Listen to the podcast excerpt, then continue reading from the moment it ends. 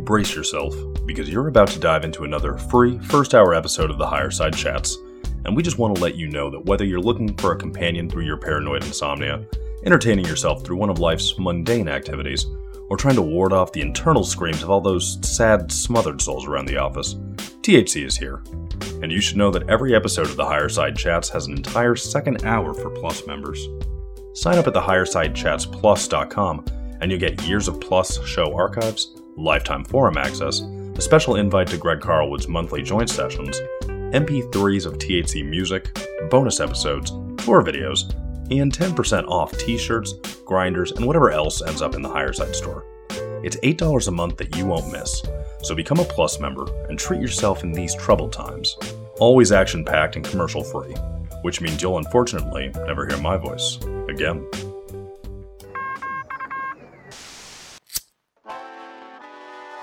In the 1930s, President Franklin Delano Roosevelt addressed the nation through a series of radio broadcasts known as the Fireside Chats. His aim was to reassure the common man that our society would recover from its troubled times. Well, we're far from 1930, and I deal with a different kind of fire.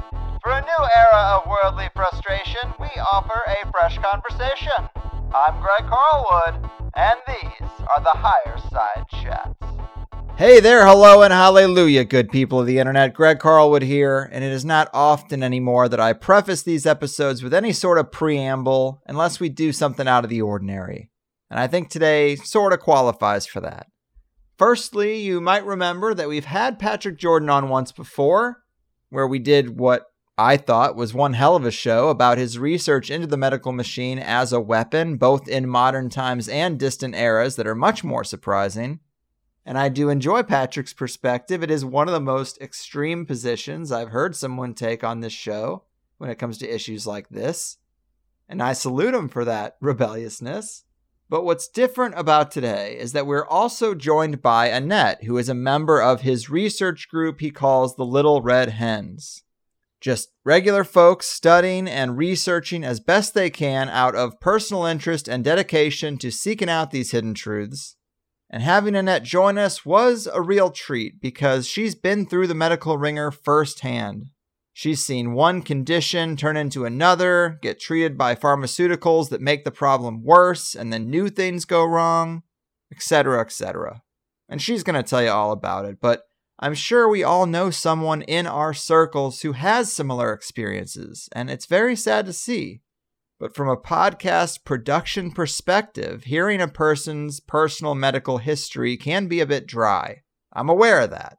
But in Annette's sections, I think she describes a template that, while the details are pretty personal and specific, tends to represent a big chunk of Americans, especially our aging friends and family. And I thank her for making the effort to be on the line. I know it wasn't particularly easy as she's still dealing with so much in the way of her health. It is kind of a lot to ask them to speak about this stuff on air. But it's all firsthand validation that Patrick has some things right. So I think her presence is important and adds a layer of credibility to the overall case. Plus, I wanted to say that as you start listening, you might hear some bad lags in Patrick's connection, but I had us all reestablish the call after a few minutes, and luckily we cleared that issue right up. So do not worry, it is not the whole show. And as you know, THC has a lengthy editing process where we try to make these conversations as fluid and engaging as we can. But I do hope, content wise, it's all good food for thought and some added perspective for your own models. I know it was kind of exciting for them because they brought to the table some research and findings that they have not spoken about publicly anywhere, really. And the implications are pretty epic. So that's really all. I just wanted to set you up with some context now that I've finished this episode. But I don't want to start repeating things that I say in the actual intro, so let's just dive into it. Right after I resurrect a little bumper music that we don't get to use much anymore. Enjoy!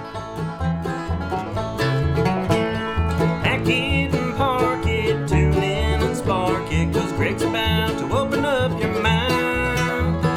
Armed with information about the secret manipulation and the wisest aficionados he can find. And he's pulling back the curtain on what we thought we knew for certain so we can see the world with a brand new set of eyes.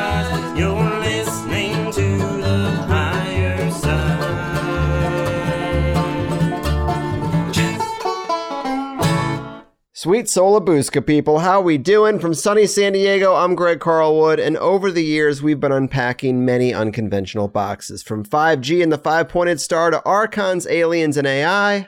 But one of my favorite conspiratorial categories has become those things that reside within the medical sphere.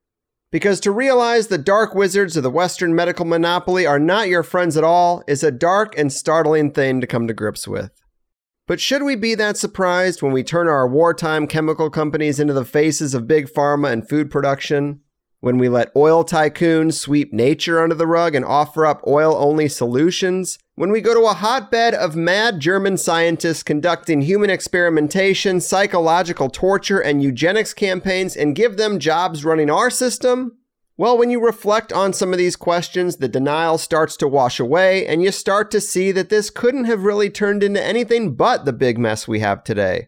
Put all this under the capitalist umbrella, and the words of Chris Rock ring truer than ever there ain't no money in the cure, the money's in the comeback.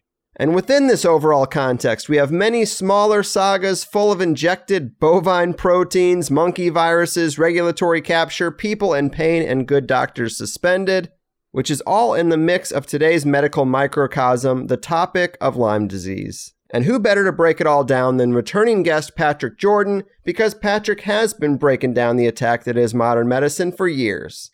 He's written over a dozen books on the subject, including ICD 999, Vaccine Induced Diseases, the Chronic Serum Sickness Postulate, which we talked about last time, as well as titles like Operator's Manual for the Human Body, Assaulted, and Same Pig, Different Lipstick. He also runs the website vaccinefraud.com, and you know he had to snag that domain early. Joining him today is his good friend and fellow researcher Annette, someone who's been listening to THC for several years, helped me to first get Mr. Jordan on the show, and unfortunately has been through the ringer of the medical machine. She's dealt with the devil over antidepressants and has also been diagnosed with lupus, for which she's been working with Patrick to treat as a manifestation of Lyme disease with some success. I think this is going to be some powerful, eye opening stuff, so let's do it. Patrick and Annette, welcome to the show. Thank you very much, Greg. It's good to be here. Thanks, Greg. I really appreciate this. You actually have the scoop on us releasing, other than my low viewership YouTube, of concepts, major concepts that are going to absolutely destroy medicine and alternative medicine for all time. So this, for me, is a big show, and I appreciate you having us on. Wow. Wow. Yes, I am honored to play a small role in getting the word out.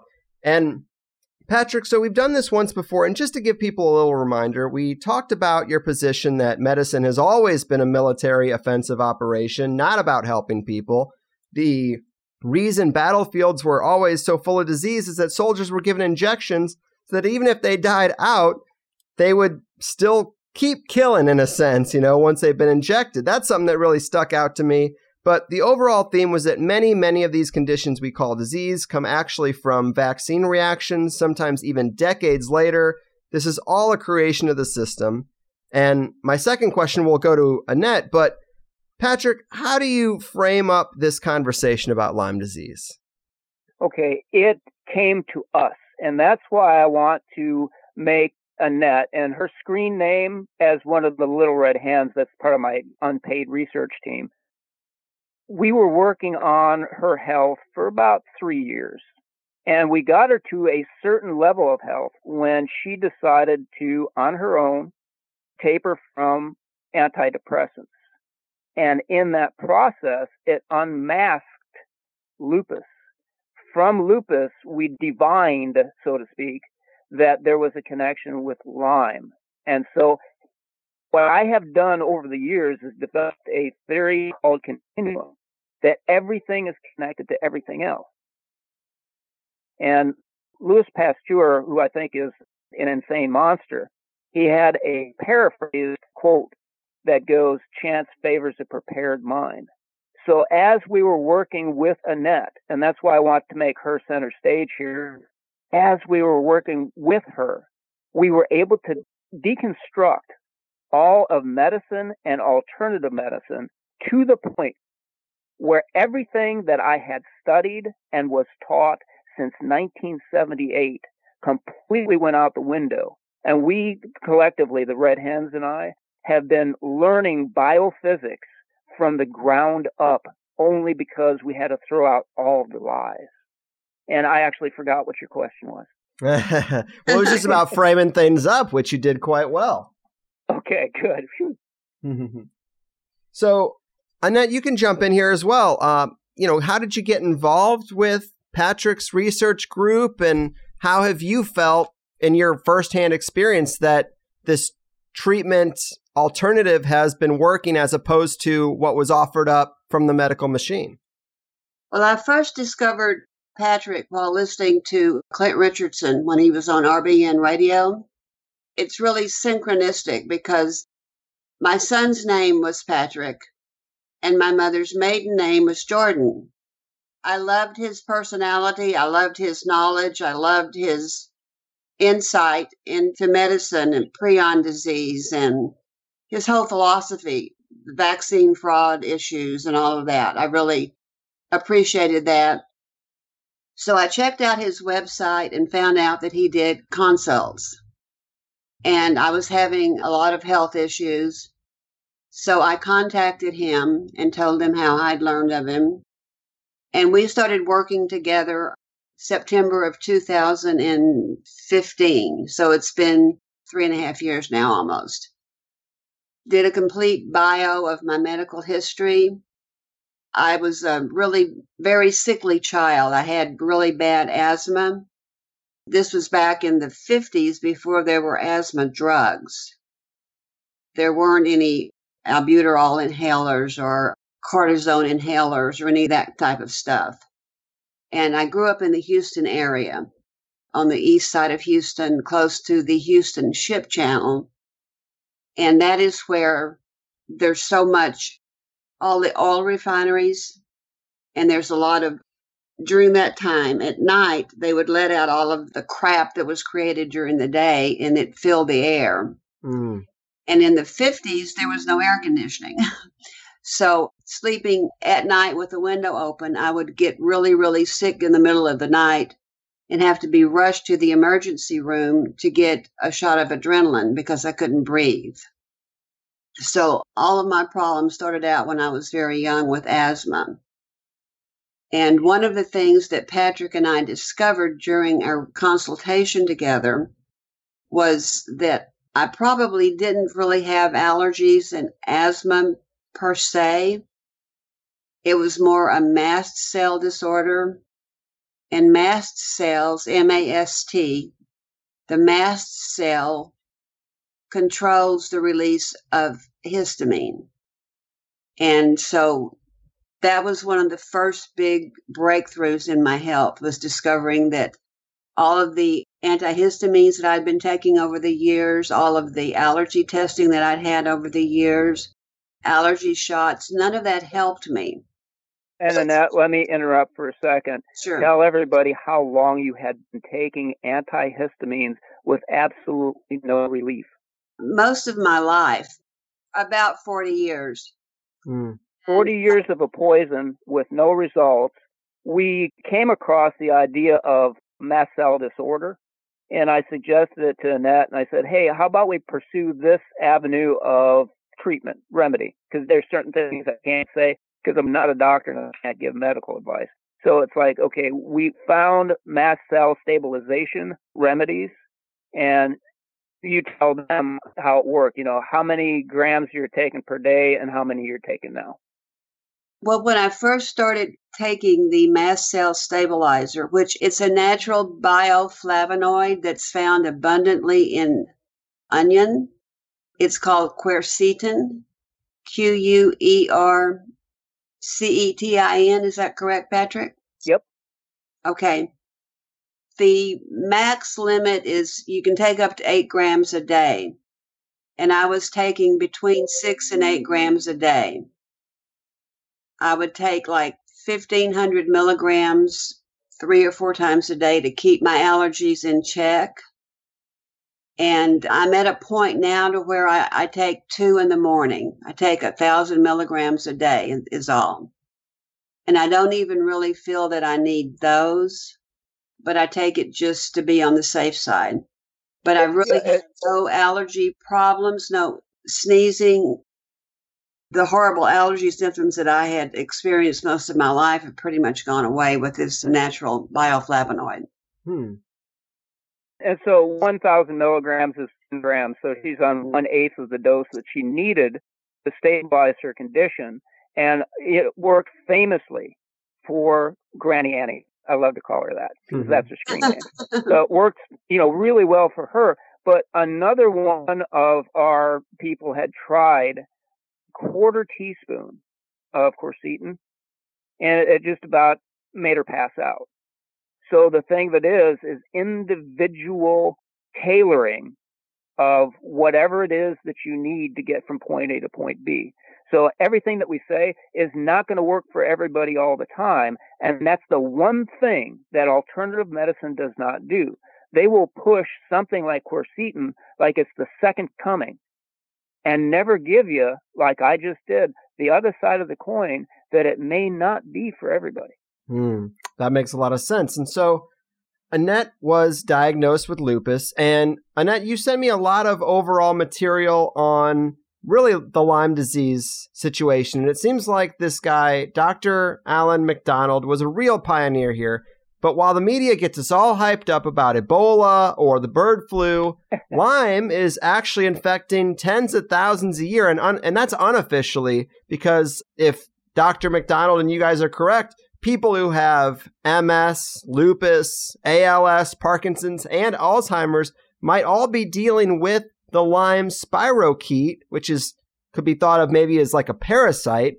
And so it's going to affect different areas of the body differently wherever it wants to go. So that number might really be in the hundreds of thousands because there's all these misreportings going on when it is a single cause, which is this Lyme spirochete. Is that right? Correct. Yes, the CDC in the past admitted to like 30,000 new cases a year. They've now gone up to about 300,000 cases a year. And according to Dr. McDonald, it's closer to 900,000 cases per year. Mm. And the documentary Under Our Skin, they listed as close to about eight or 900,000 cases a year. Mm. Greg, what I would like to do is to bring the audience up in a stepwise fashion because it's not that you jumped the gun, but you brought us into Alan McDonald. And of all the physicians, because he was a forensic medical examiner, of all the physicians of all the world, he blew the lid off of what Lyme is. Now, Lyme is not just Borrelia species. He proved beyond a shadow of a doubt that when a tick bites you in its spit, and I'll give you the laundry list later, but among the things that a tick injects into the victim are things called filarial worms, and they are tiny. They are tiny little round worms. They're nematodes, and they actually act as like the taxi or the city bus for Borrelia. And nematode burrows into the spinal cord it can get into the cerebral spinal fluid. It can either set up there or get into the brain. And some people, you know, especially the Lyme people, will know the word neuroborreliosis, meaning that the spirochete alone, nobody's talking about the worms. That's like the elephant in the room. Nobody's talking about the worms, but they talk about the neuroborreliosis from the spirochete organism. And that means that you're insane in the membrane. Now, what I would like to do is tie that in, in that people will have not just physical manifestations, but psychiatric manifestations. And so, dating all the way back to 1978, I was developing this theory of somatopsycho origin of disease. Now, we're always taught psychosomatic. And all I did was an opposite day and I turned it around and I've been able to prove it disease and even mental, emotional, and psychiatric manifestations can have their sole root in the physical. So it's not mental. There's not anything wrong with your head.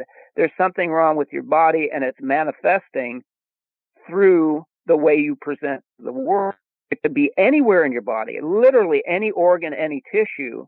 And sometimes, like with the filarial worms and the Borrelia, it can literally be in your brain.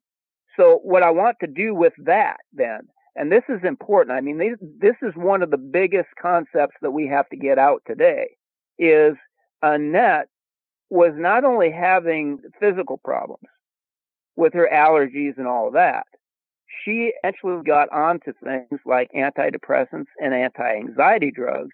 And if she could pick up the narrative there, I'm going to blow the lid off of what all that means. That sounds great. Perfect. Okay. I married very young and had a child at the age of 18. And my obstetrician at the age of 18, after having a child, prescribed for me Librium, which was kind of a precursor to benzodiazepines, Valium, Ativan, Xanax, all of those type drugs. He said, you know, being a young new mother, you might be overwhelmed some days, so take this anti anxiety drug to help you. Well, I mean, this was 1969, 50 years ago. And doctors were our friends, doctors were gods, doctors were wonderful people, you know. So you take the drug that the doctor gives you. And then once Valium became the drug of choice and given out like candy, I was given Valium. And it's something that I've had on hand since I was 18 years old. I didn't take it every day, but I had it around in case I had a bad day. And then 15 years ago, I had a really bad family upheaval. I wanted to go talk to a psychologist to talk through the pain and the issues. But insurance doesn't pay for psychologists usually, so they sent me to a psychiatrist. And that's because the psychiatrist can prescribe drugs, correct? Correct, yes. Mm-hmm. They're really bad at talking, but they're really good at handing out prescriptions. Mm-hmm. And I was put on Effexor, which is a norepinephrine serotonin reuptake inhibitor, an NSRI. And they say they're not addictive. And they're not addictive in the way like opium is addictive, but you still become dependent on them because getting off of them is really, really difficult because having the serotonin readily available. It prevents it from reuptaking. It keeps it at the brain level so that it's always available to the brain. So trying to get off of it and reducing the amount of serotonin in the brain causes what is called brain zaps.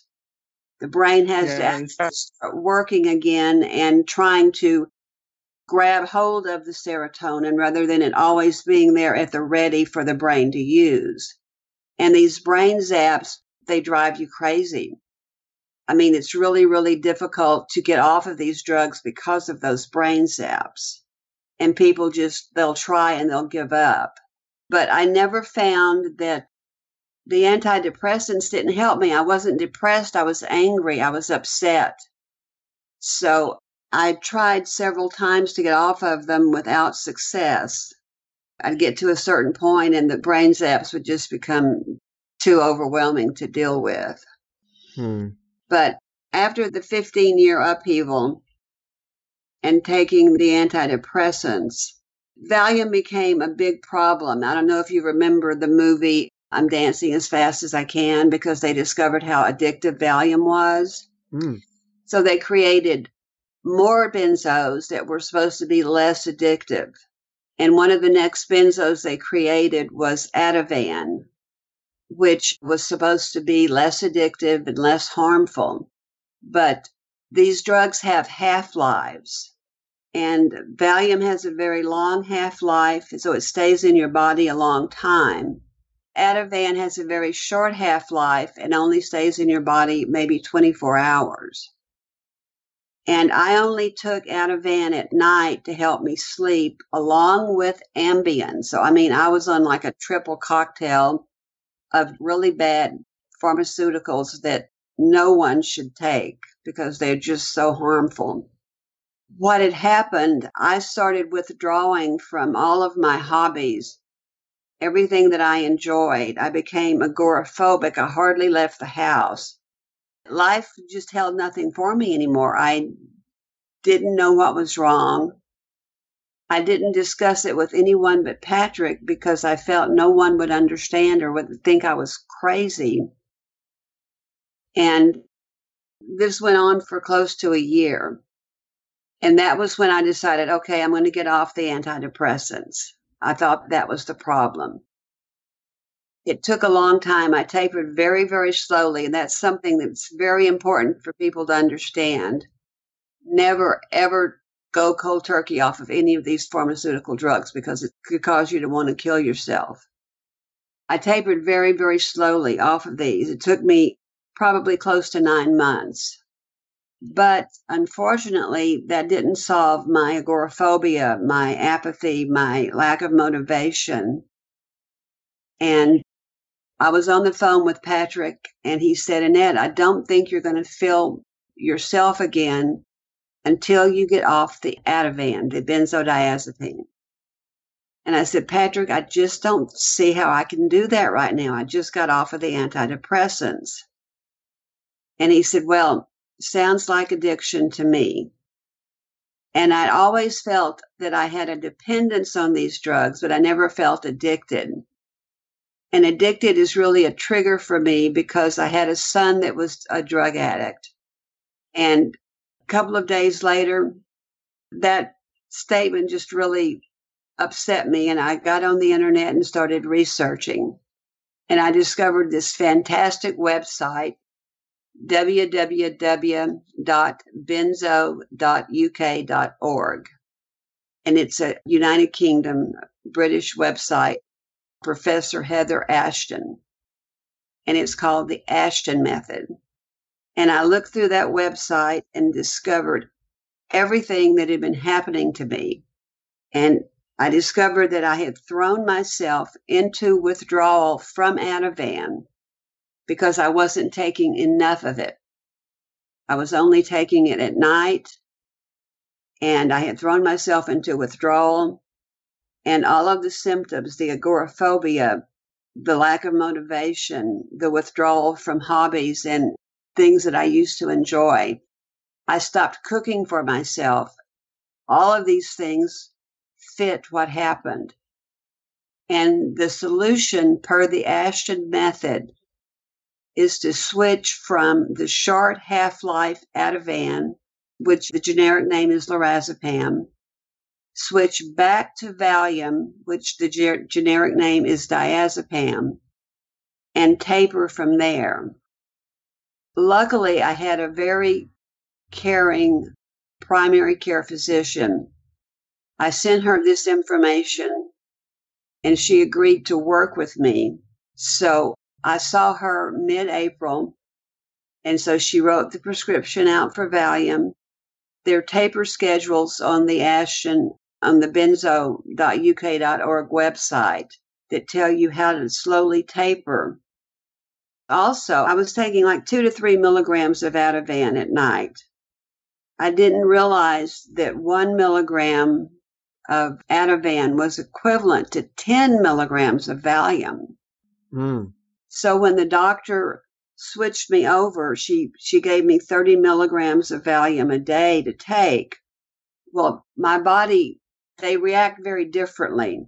Ativan is very subtle. I never felt sleepy or, I mean, like if I took it during the day, I never felt altered. But when I started taking Valium again, it altered me considerably. 10 milligrams made me feel like a drunk person. So it was very easy to taper quite quickly. So I started mid April, and by June, I was back to myself again. In fact, I felt better than I'd felt in ages. My motivation was back. Life became meaningful again. I started getting out more. I started back in on my research, my quote conspiracy theory stuff that I love so much, Hmm. and contacted family, and I felt fantastic. But I had an old back injury from an auto accident from when I was a teenager. I had a bad whiplash. And from time to time over the years, even though I was 16 when that happened, I would have really bad back problems. But I would go and get a massage or two and it would resolve it for months. Well, the backache just got worse and worse. And I called my former massage therapist who comes to the house. I had eight massages in the time frame of about two months. And the back pain just got worse and worse. It didn't help. In fact, it was probably making things worse. That was before I had the lupus diagnosis. And so let me interrupt here for a second. What we see from Annette's story is that she was on drugs like antihistamines for 40 years that didn't help. All she wanted was counseling, and she was given drugs, antidepressants, anti anxieties, and they didn't help. In fact, they not only addicted her, but were listed as non addictive. She couldn't get off of the damn things because they almost had a mind of their own. They have a way of regulating receptor sites in the brain. So even if you're flooded with serotonin, if you have more receptor sites than you have serotonin, even during the taper, you have to genetically downregulate those receptor sites or you are going to feel depressed even if still coming off the and I call them smart drugs. It's almost as if the drug has methods and an intent to keep the person hooked on that drug. So she was really deep into the talons of the pharmaceutical capture and she was doing her best effort to get away from it. And one of the things that I've seen across the board, everybody that I work with is the more healthy you get over time, the more you actively and even unconsciously pursue healthful behaviors. So although I had always encouraged Annette to get off of pharmaceuticals, it was her personal action get off of the NSRIs. Hmm. And then that's when we had the conversation where I said, mm, you know, you really need to get off of everything. And I said, it sounded like addiction to me. And that changed her entire perspective. So she went out and she did the research. Again, this was all her. She to prove me wrong. I'm not addicted. And she found out, as she had indicated, that everything she was experiencing was an artifact of the drug. And because she was getting healthier over time, she made the decision to get off the drug. Well, drug doesn't want to let you go.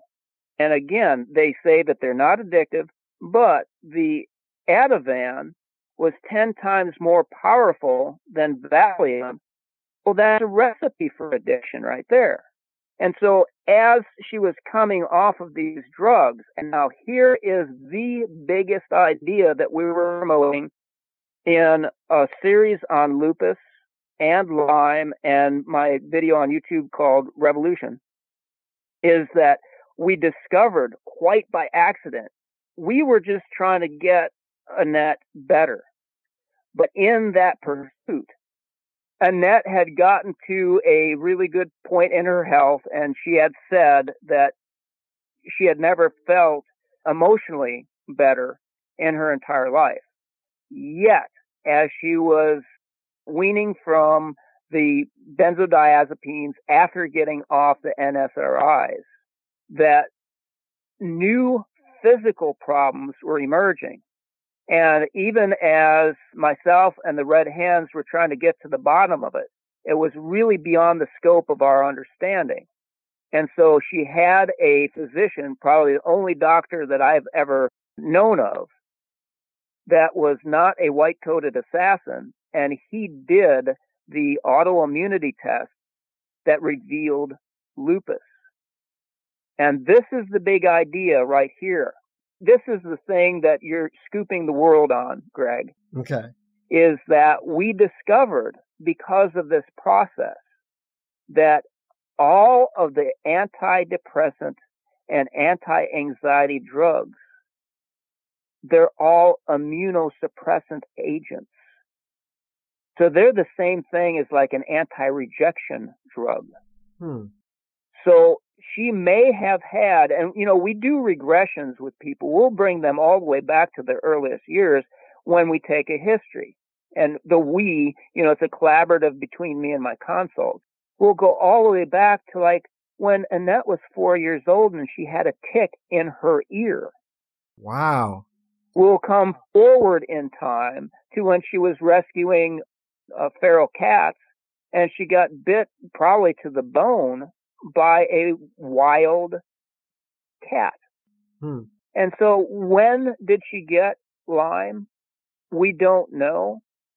But we do know that when she got off of the antidepressants, started to taper from the anti-anxiety medications, that all of a sudden this disease literally that had to have always been there smoldering was finally unmasked. Hmm. And that is the big idea that it doesn't matter what the mental and emotional impact of these drugs are. That's secondary to the fact that they are purposely immunosuppressant. And that means that they can then hide any disease they want in us and it will be beyond the detection of anybody that doesn't even know to look for. it. Wow. So her doctor, I'll let you tell the story, he ran a Sjogren's panel on her because she had certain symptoms and it didn't show up Sjogren's, it showed up lupus. So, and just to jump in here, so what you're saying is these antidepressants that almost everyone knows someone who's taken them, they're suppressing the immune system to the point that infections that the immune system is keeping at bay, maybe for years, it allows them to come to the surface now. Exactly. We'll go with that. Tell him about your ENT and how we actually discovered this, because if we didn't have his help, we would have been lost. My ENT, I discovered him because I had back in 2002, I was diagnosed with thyroid eye disease, which is another autoimmune disease. And I have I apologize for interrupting, but autoimmunity, because we are going to jump into that one too. Right. It's a strange disease. It's fairly rare and it attacks the muscles behind the eyes and it causes them to protrude forward. So your eyes protrude forward. My eyes were always my best feature and it almost destroyed them. I had to wear sunglasses because I scared small children in grocery stores. Oh. It's supposed to last from 18 months to maybe three years. Mine started in 2002. I had to have a thyroidectomy trying to get my thyroid under control so I could have additional treatment to my eyes. So I had the thyroidectomy in September of 2003. And then shortly after that, I had a series of radiation treatments on my eyes trying to stop the inflammation. But that didn't help me. So this disease went on for quite a few years, and I discovered early 2009 that they were stable enough for me to have surgery. And the surgery is extremely invasive. It's called an orbital decompression. And my ENT and my eye surgeon, who's a plastic surgeon, orbit specialist, went in. And what they have to do is they cut little slits at the outer corner of each eye, remove bone at the temple area. They water drill it to scale it down, put it back, and that way my eyes fall back to a more normal position. It's a very invasive surgery, but luckily the eyes heal very quickly. So it put my eyes back in a normal position so they didn't bulge and protrude. It scares small children. But then I required five additional surgeries on my eyes so my sight was proper again. I had double vision, I had blurred vision. So I had all of these surgeries between 2009 and 2010. Can I interrupt here for a second? You got your flow. Because what I want to impress on everybody listening is you're not giving a laundry list of, well, I went through this and I went through that, and they seem to be unrelated. Within our world of continuum, Annette had just cited that she had an autoimmune condition, and we are going to tie this autoimmunity to the entire scope of lupus, which has autoantibodies, and we're going to tie it back to Lyme and its entire constellation of diseases and show that she had fulminating disease that was related to one singular thread and that it affected all these systems. So it's not just like, okay, and I had a thyroid problem, and I had an eye problem, and I had depression, and I had allergies. No, it was one thing under one enormous umbrella. Mm. And they were all discernible because I want to emphasize something. Annette graduated high school.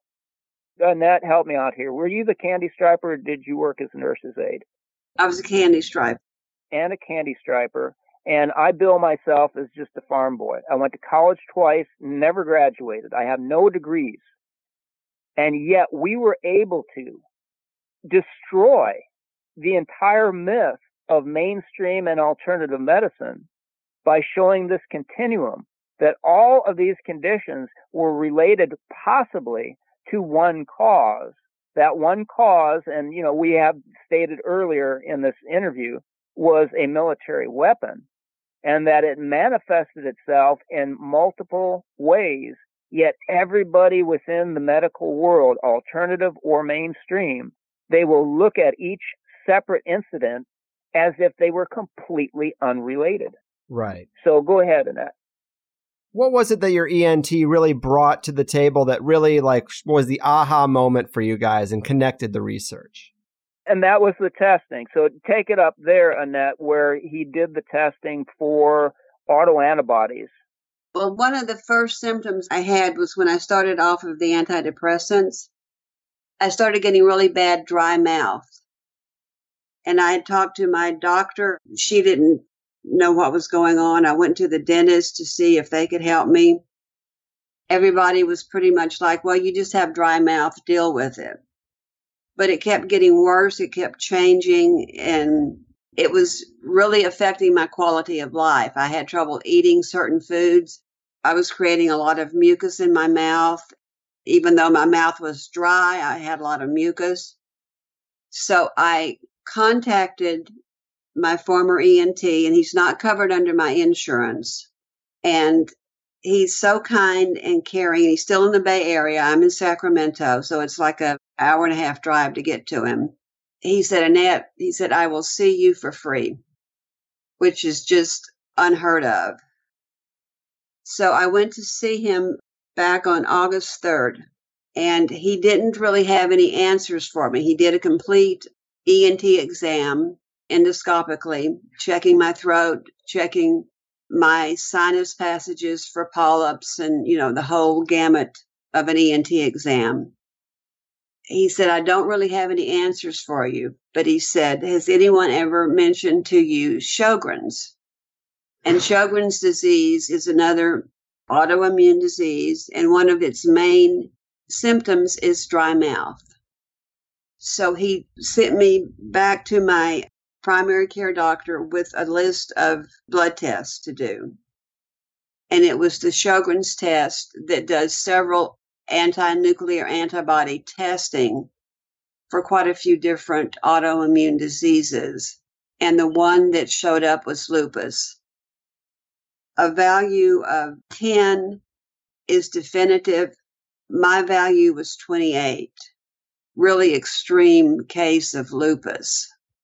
And that's when we started our research into what lupus was. And it affects everybody differently and it can affect all organ systems. And I can explain that too. Keep going, Annette. I can explain everything. Go ahead. So it gave me a starting point. I knew what was wrong, but they send you to a rheumatologist if you have lupus.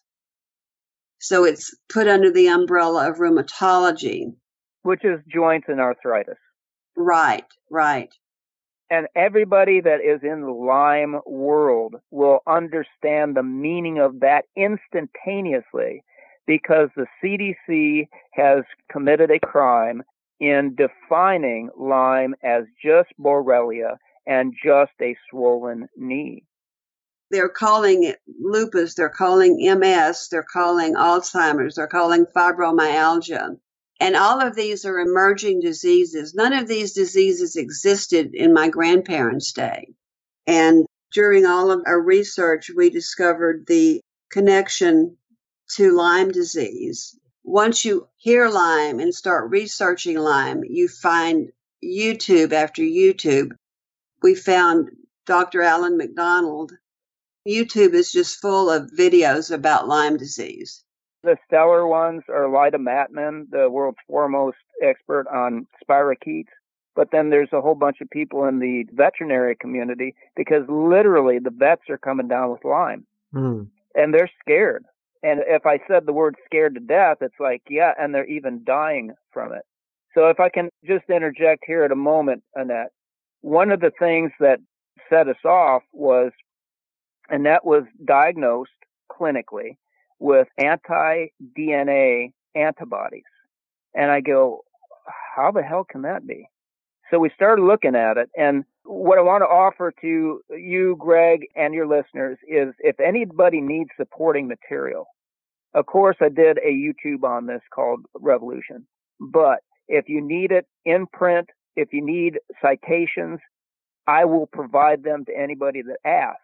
But we found the actual smoking gun clinical evidence that number one, the antidepressants and anti-anxieties were immunosuppressant. That means that she was smoldering with this disease for who knows how long. She had always had it, but it never manifested physically. And then you come up to the fact that it was an autoimmune condition, an anti-DNA antibody, and we have to dis- destroy these myths because you can't be immune to your own DNA. Hmm. So when you find out that that is set in stone, it's like, then what DNA has this antibody been formed to? And that's a very pregnant question because we are being injected with vaccines that have free form DNA and RNA from countless organisms Right. It can't be filtered out. It will always be in there. So were the antibodies from a vaccine or were they provoked by a tick bite and all the sequela that happens from that? You can't be immune to your own DNA. And one of the reasons is because these antibodies can't get into your own cells. Mm-hmm. So if they can't get into your own cells, then how can you call it autoimmunity? Because the antibodies would have to grab onto something and invite white blood cells or even red blood cells, because they're voracious, to destroy it. And so where is this destruction happening and why? Well, this is the amazing part is when we went looking at lupus, the first place that I went to was my pathophysiology book by Wilson and Price that takes us all the way back to 2008 that was the catalyst for me understanding serum sickness. So this very book that started my media career 10 years ago brought us full circle from lupus to Lyme and it showed us that the process of destruction in autoimmunity is exactly what is serum sickness. They're circulating immune complexes. And, you know, I'm using big language. Let's break it down. It would be an antigen, which means against life, something that doesn't belong in your body, and an antibody, which is something that is created by your body to bind to that so that it can be broken down and excreted. Well, they're not breaking down. They're actually sticking onto cells. And then the body comes by and goes, Ooh, look at that mess. I better burn that out. Because Mm. the body has only one trick, and it's to burst oxygen at stuff. So when it bursts oxygen at this thing that it says you don't belong here, you can have collateral damage. And so then you get tissue damage. So a lot of people with lupus have lupus nephritis. Well, that's caused because you've got these circulating immune complexes embedded in your kidney tubules. Your immune system goes, hey, that doesn't belong there. And it starts just shooting at random. And next thing you know, your kidneys are destroyed. So we have just right now destroyed a bunch of myths, but this is how we deconstructed the connection with lupus and Lyme from my pathophysiology book. It says, of the 11 things that you can tell whether or not you got Lyme, that it is an immunological disorder. A positive lupus erythematosus LE cell test, a positive anti-DNA test, an anti-SM test, or here we go, a false positive serological test for syphilis. Hmm. That single sentence is what put us on the road. Bear in mind, we're talking about lupus. and that was clinically diagnosed as having anti DNA antibodies. So she met the criteria. They were calling it lupus. But if you can get a false test for syphilis, what is syphilis? It's a spirochete. What is Borrelia? Falsely labeled as Lyme because Lyme can be like 11 different things. Borrelia is a spirochete. That put us on the trail, and then here we go. This is what Annette has been leading up to. They have diseases that have names. And when you look up those diseases, they go, well, this is the disease, this is how it progresses, but we don't know what causes it. Why? Because they're covering up for a World War II bioweapon. It's a cover up. This is a military operation. So when you have things, and let me do the laundry list for you. I'll do it really quick. I'll tell you what comes in tick spit. This comes from, like we said earlier, the filarial worms that are the taxis for Borrelia, which are spirochetes which that's the same phyla of syphilis. Then you have Bartonella, which is cat scratch fever that can get into your red blood cells and it eats collagen and it makes biofilm. Then what I call northern malaria of Babesia, because, you know, you got your tropical malaria and everybody knows that. You know, you get the shivers and shakes and you got to take quinine or something and, you know, you never really get over it. Gracefully, you might die from it that can infect red blood cells. And if you take the magnesium that people are pushing like used car salesmen and you get night sweats at night, you might have babesia. Hmm. So this stuff crosses over on so many thresholds. And uh, hold on because I'm making a point with this. Also in tick spit, you can have Ehrlichia, which is a rickettsia, Anaplasma that's a bacteria. And that you can just get from eating hamburger that they sell in North America that came from South America. And along with all this stuff, this is tick spit. So it's indiscriminate. It's drawing out your blood and it's spitting into saliva along with Epstein-Barr virus, cytomegalovirus, HHV6 and 8, which are called roseola, and God knows what else. So the list can go on forever. But the thing that is, is back in the day when they were labeling and trying to understand syphilis, they called it the great imitator because the symptoms appeared to be like other diseases.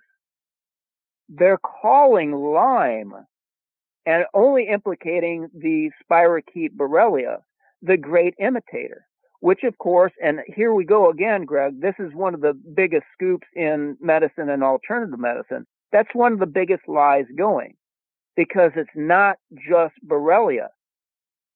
I just gave you a handful of diseases, literal diseases that come in with tick spit, and every one of them causes a discrete physiological disruption of the body. So everything they're saying, well, here's your disease, here's the name, and we don't know what causes it, is because it's a cover up. They know exactly what causes it, and they don't want you to know. And so Lyme is not the great imitator. Lyme is the great cover up because they're labeling only Borrelia, ignoring everything else.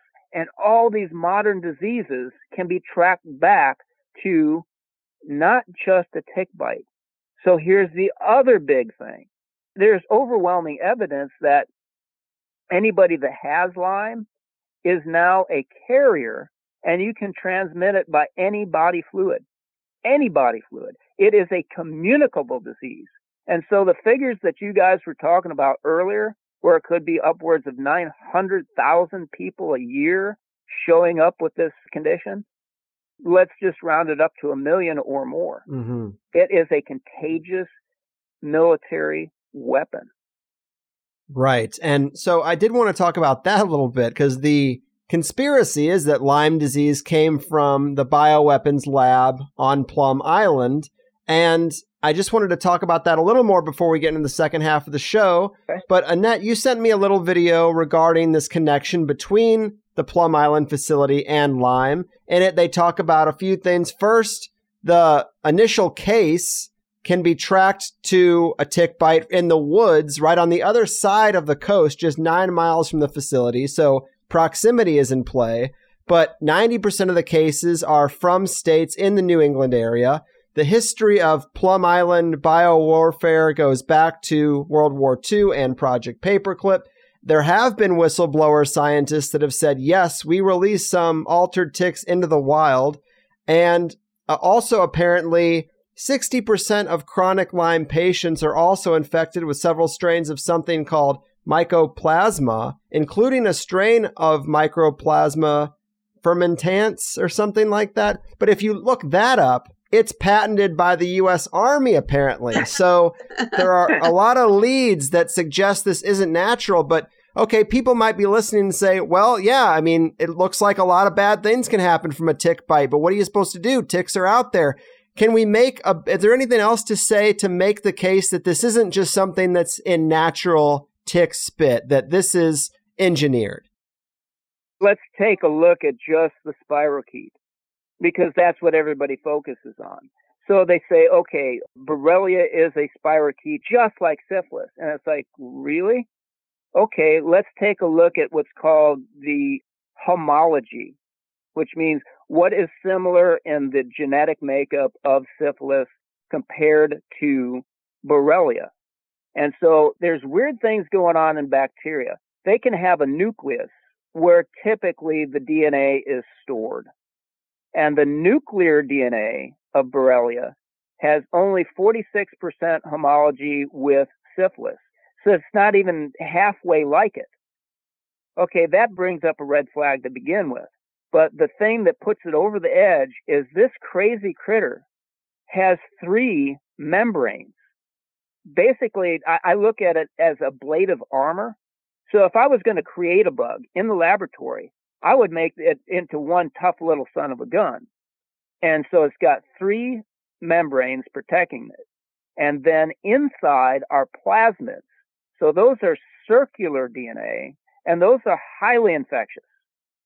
And those things have 90% of their genetic makeup that is comparable to no other life form on the planet. And so a lot of the work that I do, Greg, is synthesis.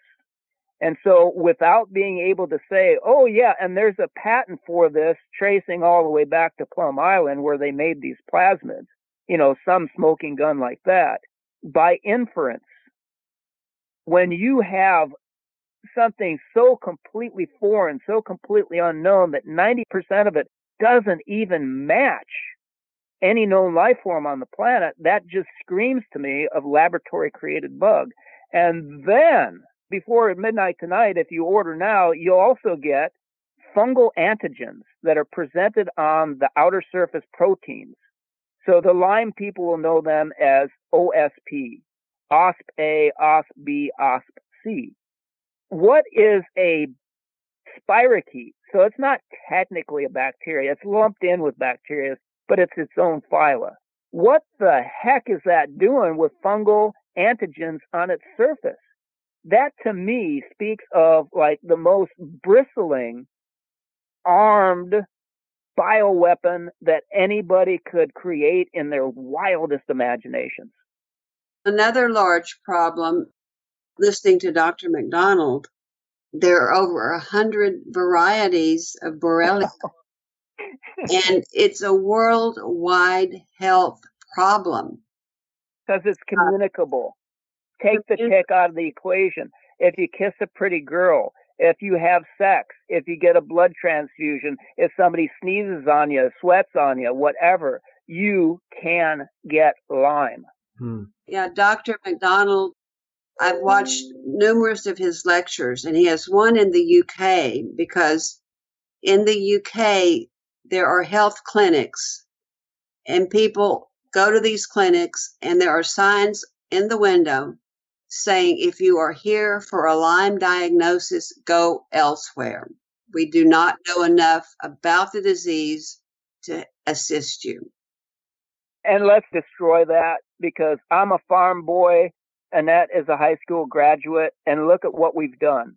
And you're telling me a doctor, that's their chosen profession. They've got all of the power of science behind them and they're pushing people away. That means they're covering up for a bioweapon that they do not want exposed.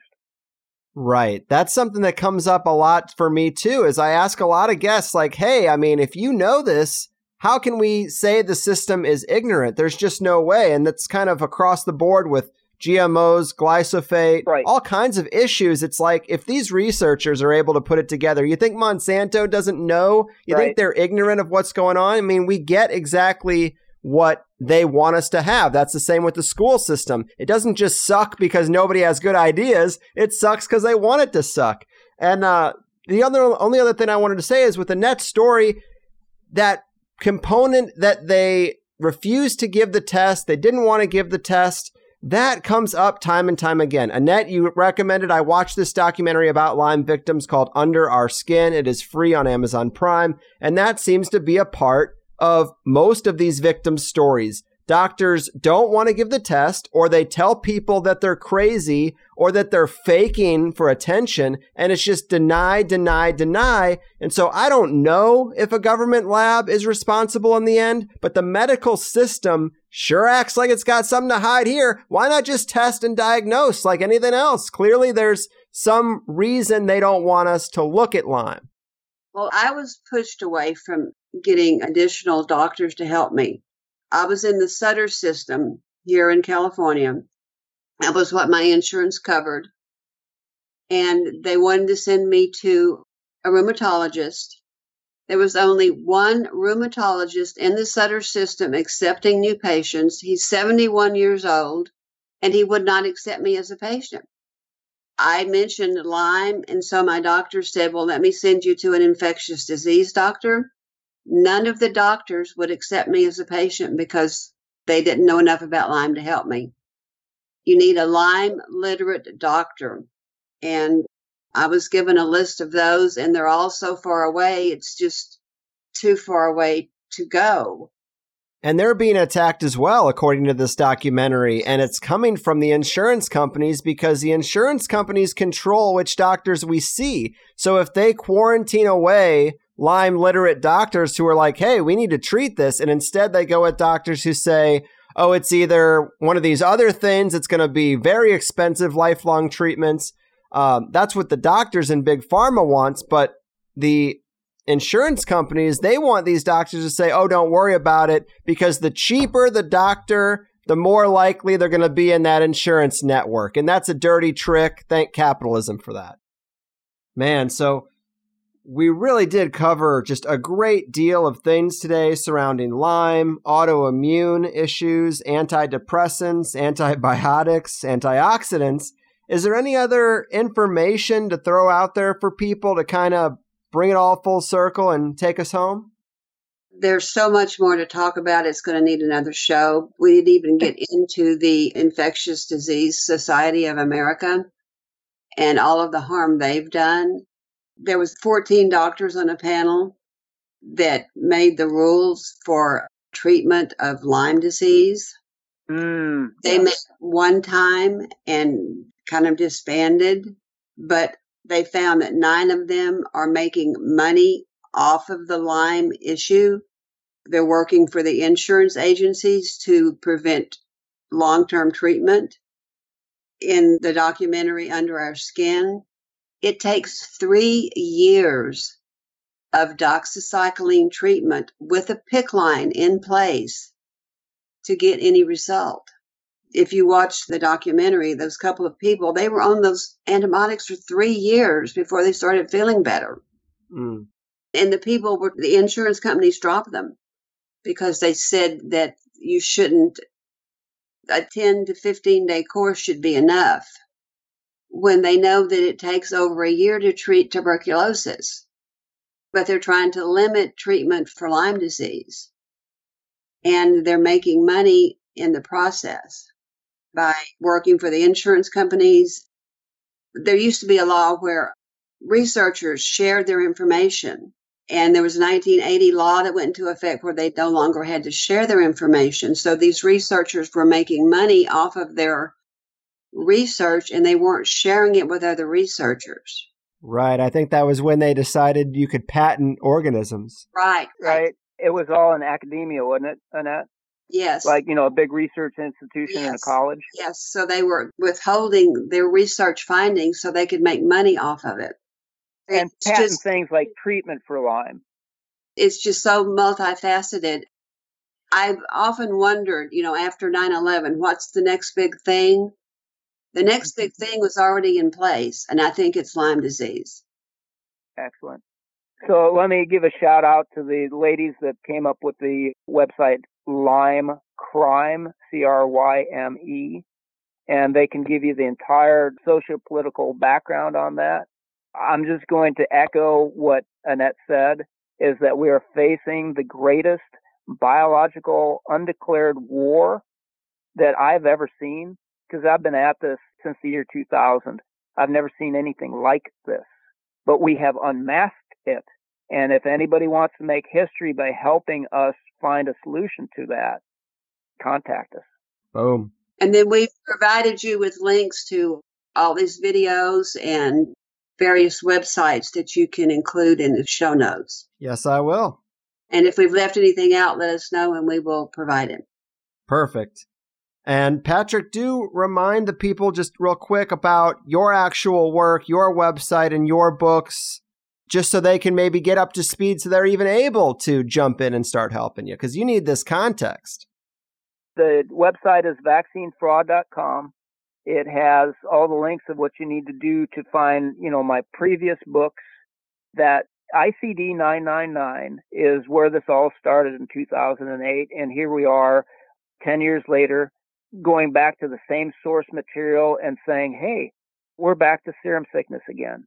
And so that is the best primer book because everybody asks, well, what book should I read? ICD 999 will bring you up to speed.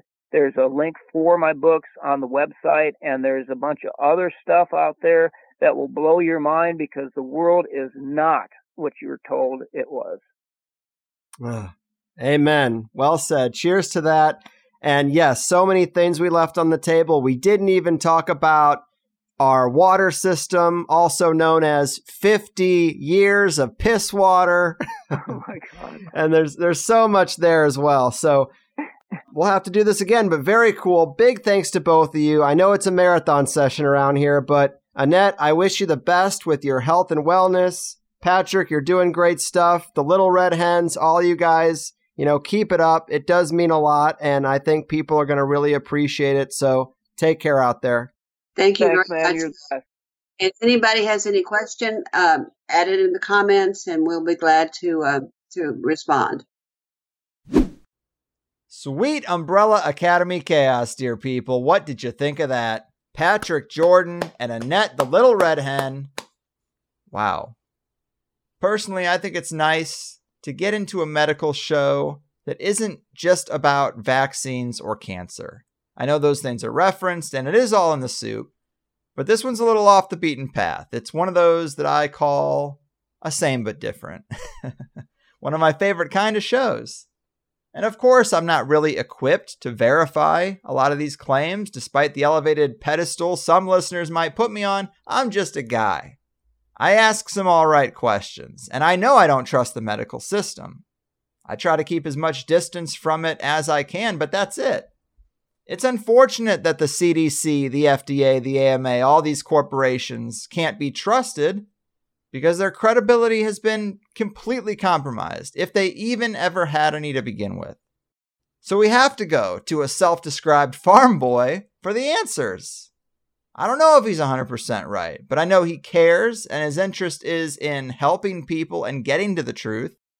He's not trying to make money off anyone's illness like the machine does. I mean, he said some things that really surprised me, definitely in the Plus show when we got into antioxidants. But I feel that he's good intentioned, and what he says makes intuitive sense to me.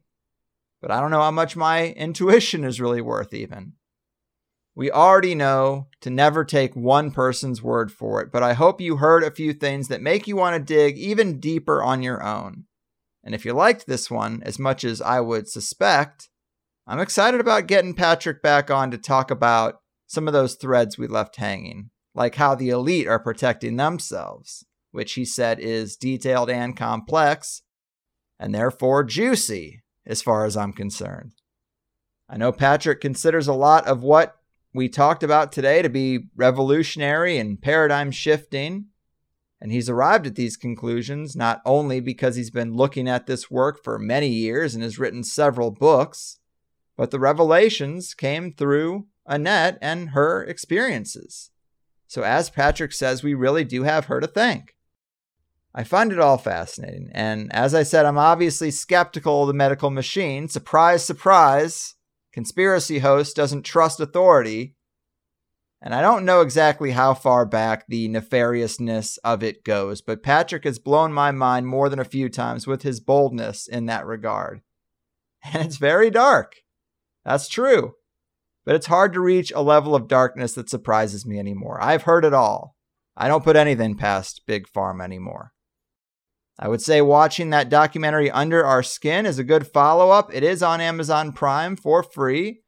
It's one of those conspiracy light type of documentaries where people like us might see it and might be much more equipped to consider the wider and deeper implications of what these people are saying but you can still watch it with your conventional friends and family. But let me know what you think. As always, I'm making my guests free Lifetime Plus members. The Plus member comments are always where the best THC conversations seem to be had, and I'll encourage them to hop in there if they can to talk to you guys. Recently, we've had a lot of guests following up on their shows in the comments, actually. I think that's phenomenal. I like to see that follow up from THC episodes when it happens. And speaking of Plus, the recent appearance I had on Sam Tripoli's Conspiracies Now, which films in the legendary comedy store basement, is out now for his Patreon subscribers, and he was kind enough to let me offer it up to Plus members too. So it is a video, but if you want to see me getting interviewed in probably my favorite building on the planet, it's there for you. Thanks to everyone who came out. I think we might have been one of the very few shows that was free to attend and you left with a joint and edible. that was a little something special to me. But I loved doing that interview. Big thanks to Sam for having me. And as for the plus part of today's show with Patrick and Annette, we talked about antibiotics and the cell wall of bacteria, the root of autoimmune issues, inflammation, immunity, and disease, antioxidants, like I mentioned, the multi generational effects of Lyme, trying to keep the infections dormant, and homeopathy. I think there's a little bit more to homeopathy than we are told sometimes. But I just really enjoyed it.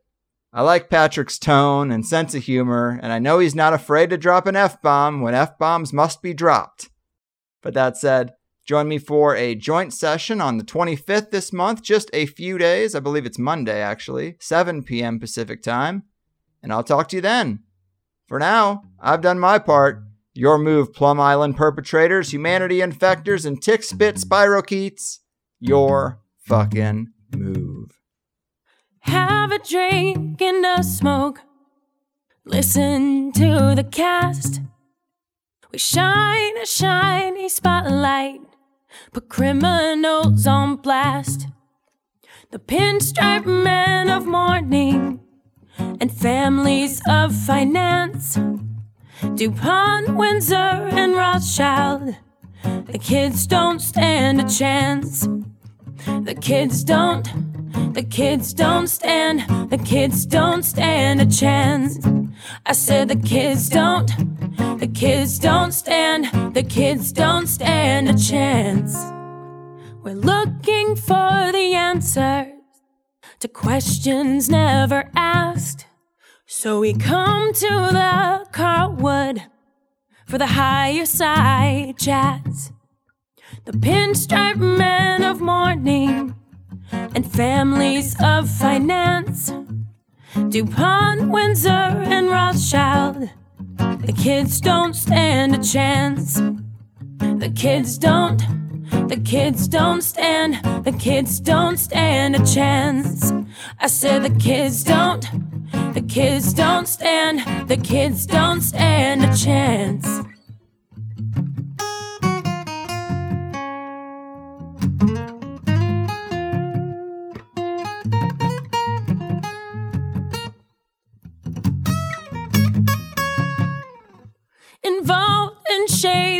Business.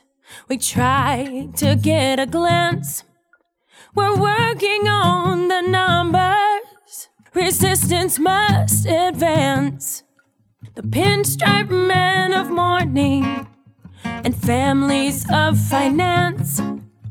DuPont, Windsor, and Rothschild.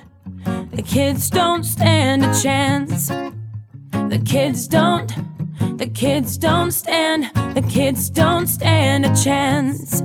I said the kids don't, the kids don't stand, the kids don't stand a chance.